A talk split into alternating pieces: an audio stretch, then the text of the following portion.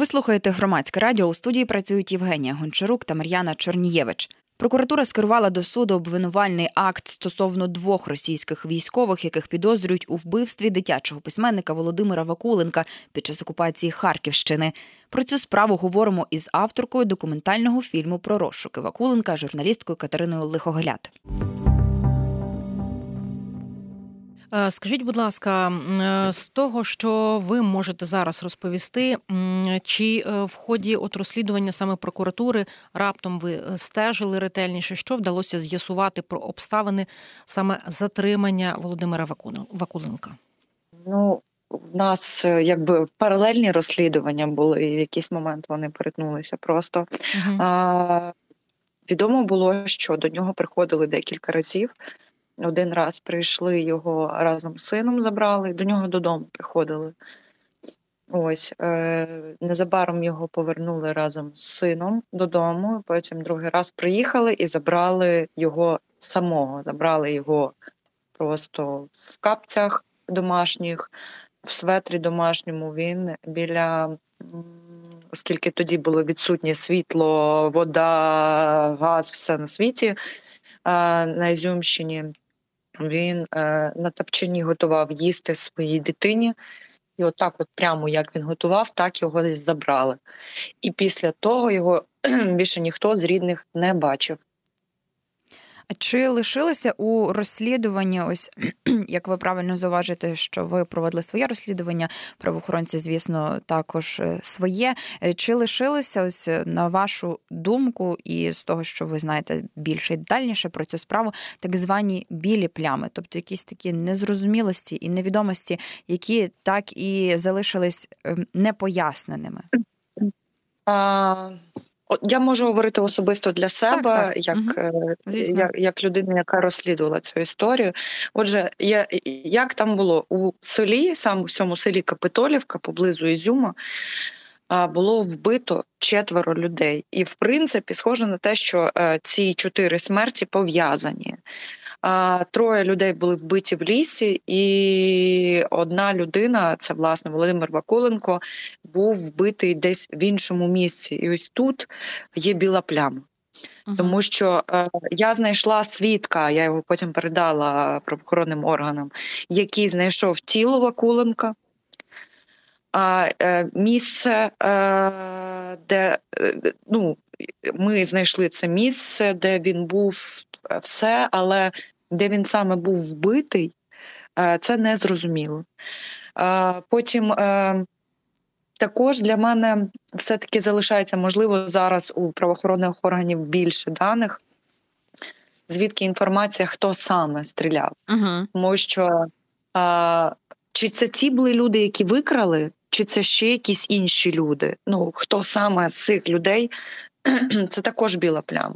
Знову таки, був один свідок, який вижив, якого тримали в місці, де тримали трьох вбитих, і де е, виявлено було рюкзак Вакуленка. Це біля е, це в селі, е, де окупанти зайняли одну з хат місцевих мешканців. І оцьому свідку пощасливилось вижити. Його я теж знайшла і теж передала тоді правоохоронним органам. І е, можливо, він більше ще якихось деталей розповів, які мені, наприклад, побоявся тоді розповісти. Можливо, він більше знає, тому що він розповідав про розстрільну яму на території цього обійстя. Е, він казав, що сам через неї пройшов, але от вижив. Більше деталей він не розповідав. Тобто ось ось тут білі плями. Mm-hmm. Чи ті люди, які його безпосередньо забрали, вони його вбили, і де це відбулося? Оце не зрозуміло. І як ви бачите, в, в повідомленні прокуратури не вказано місце, де його вбили. Так. Е, хотіли ще запитати наступне у вас: е, наскільки ем, е, по суті зрозуміло станом на зараз, які були підрозділи причетні, зокрема до злочину саме до вбивства Володимира Вакуленка? Чи все-таки це ті, хто там стояли безпосередньо тоді в районі Ізюма і загалом на Харківщині, тому що були різні дані? Звісно, це там не якісь не якась одна бригада, не якийсь один підрозділ. Чи це намагались з'ясувати, і що відомо про це? Ми намагалися з'ясувати, слід розуміти просто, що Ізюм і Капитолівка, в тому числі, це була така точка е, постійної ротації військовослужбовців е, російської армії, мається на увазі.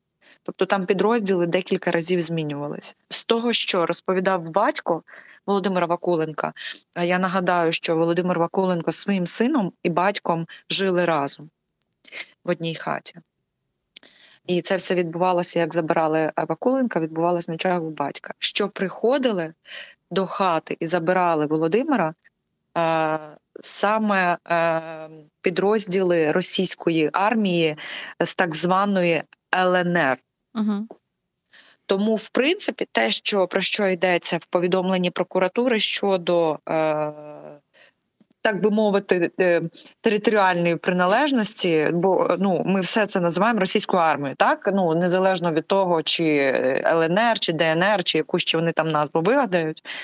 Але дуже багато місцевих в селі розповідало, що там хазяйнували луганці. Вони їх трохи інакше називали. Некоректно мені в ефірі буде повторювати. Ось і справді луганців там було чимало, і батько вказував на те, що е, приходили е, луганці, бо він чув говірку. Він угу. розпізнав говірку Зрозумів. ще, що угу. це російська, да, що це російська така з. З акцентом. Так, так. Тобто така українська російська, скажімо, не так, не так, російська так. росіян. На, угу. Ну, така е, з Е, Ізюм же ж на перетині трьох областей: Харківська, Донецька і Луганська. І от вони зачули цей акцент uh-huh. луганський. Я не знаю, яким чином, але ну відрізняється все одно мова від росіян. Ну так, це а, однозначно. Uh-huh. Але також ще що мені якби так до пам'яті припало, що батько дуже чітко вказував від початку, що його забирала людина на прізвисько Бєс, і що е, він був, він давав чіткі ознаки, що він був страшенно рудий. Угу. І зараз я якось цю інформацію у слідства не бачу. Можливо, ну я знову таки слідство володіє більшою повнотою даних, і можливо, щось десь хтось наплутав. Але от я я пам'ятаю, що я сиділа, видивлялася в соцмережах фотографії на різних пабліках, телеграмах шукала а, підрозділи, е, які там стояли, і всіх рудих видивлялась на фотографіях. Батько я пам'ятаю, скидала, щоб він розпізнав. Він тоді нікого не розпізнав. Але от ще така була а, особа, згадувалась батьком. Не знаю, що змінилося зараз. Ну так, тому що навіть е, коли ми дивимося фотографії тих, кого обвинувачують, по кому е, скерували акти до суду, то жоден з тих е, двох особистостей, якщо їх можна так назвати, то він не є рудим. Ви згадували про те, що знайшли свідків і потім передали вже їх правоохоронцям. Дані як взагалі складно вам було знайти знайти цих людей, і як можливо, чи довго ви виходили з ними на контакт, чи вони одразу е, були готові розповісти вам свою історію і те, свідками чого вони стали?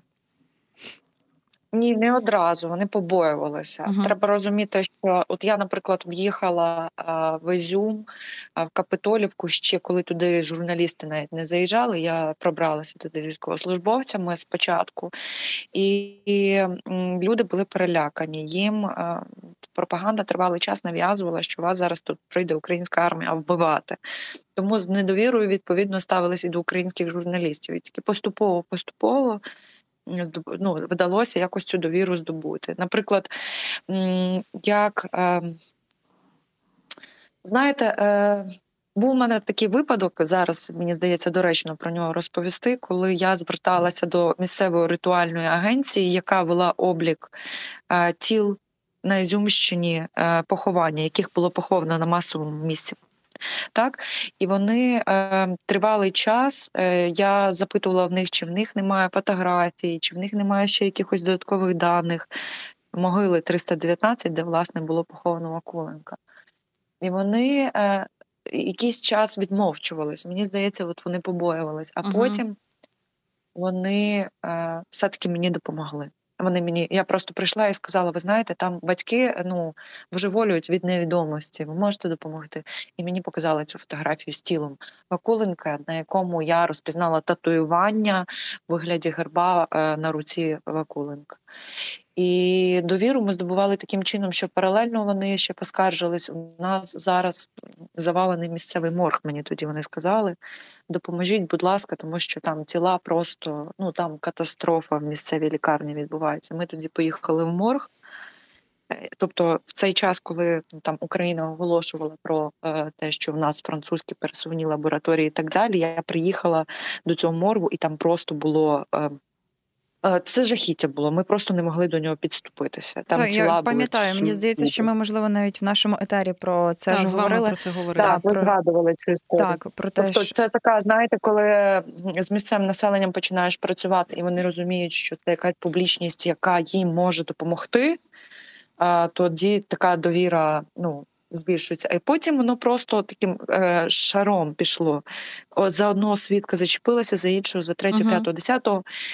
І так воно покотилося. І я хочу сказати, що ключовий свідок, який е, ідентифікував місце, uh-huh. і він власне знайшов тіло Володимира Ваколенка, він спочатку плутався, він спочатку не міг згадати, де він його знайшов. І тільки коли я йому приблизила фотографію. Посмертну фотографію Володимира показала він е, по прострілених документах, які лежали на Володимирові він е, згадав що це місце, де він його знайшов. От йому запам'яталося це в пам'яті, що в нього портмоне було складено.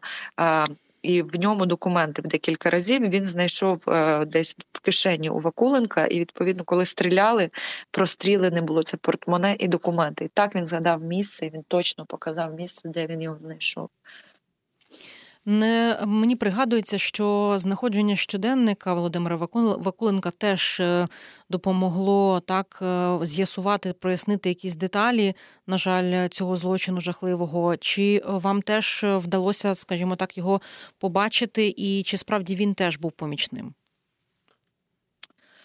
Е, я дуже вдячна вам, що ви про це згадали.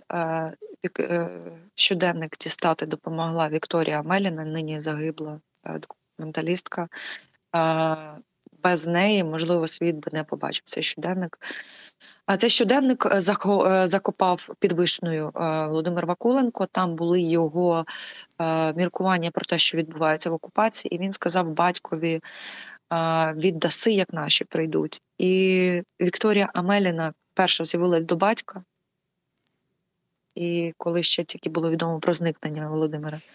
І він сказав їй про це. Він почав відкопувати це місце і не зміг просто сили у літньої людини не вистачило. Вікторія довикопала це і передала в літературний музей Харківський. І Харківський літературний музей оцифрував цей щоденник і завдяки оцій комунікації, е, завдяки Вікторії. Світ побачив нині книжку е, з щоденником Акуленка. Цей щоденник цінний з цієї точки зору про те, як рефлексує е, Е, на окупацію така освічена і, знаєте, дуже ну, тонка, тонкою uh-huh. душевною організацією людина. Це я коли от ви питали про складнощі, коли працюєш на деокупованій території. Е, найбільша складність це усвідомлювати, наскільки потворною є окупація і що вона робить з людьми. І мені дуже важливо було, я не знаходила слів власних, як це пояснити людям, які не були в окупації. І коли я побачила щоденник Вакуленка, я зрозуміла, ось він сам пояснить. І ми вирішили в фільмі озвучити уривки зі щоденника. Ну так, тому що там саме ті слова, бо мені здається, навіть е, коли ми чи там чи наші колеги перебувають на вже звільнених територіях, то ми все одно не можемо е, цього уявити, і це зрозуміло, що відчували люди, які жили в окупації. І на, на жаль, чи на щастя, але це буде виключно досвід тих людей, і ніхто ніколи не зможе це зрозуміти. Тому нам, нам треба лише старатися і знаходити якісь ці слова і цього розуміння, і прийняття і людей, і, і їхніх досвідів. І, взагалі, мені здається, що те, що і знайшли цей щоденник. І згодом видали татову книгу Володимира Вакуленка. Все це е, прикувало якось історію до е, саме конкретно його загибелі, е, і саме до конкретно його історії. І це теж важливо, тому що смертей дуже багато і злочинів дуже багато.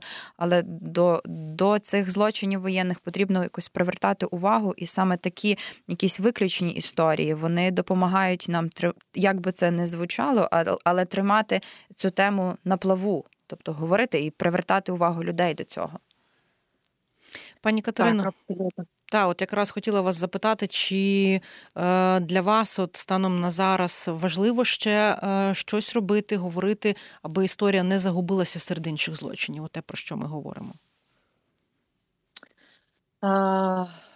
Звісно, але так само розумієте, через історію Вакуленка я хотіла показати ще історію Ізюмщини, угу. тому що це один величезний суцільний злочин. Це на кожній вулиці смерть. Це просто розумієте, ізюм далі. Якщо ми говоримо про Київщину, вона більш під камерами. Да? Я жодним чином не применшую трагедію, ті, що відбувалися злочини в Київській області але Ізюмщина далі.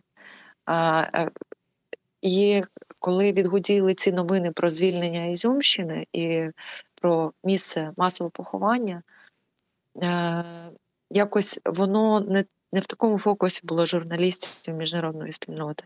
А там насправді щодня щодня знаходять тіла.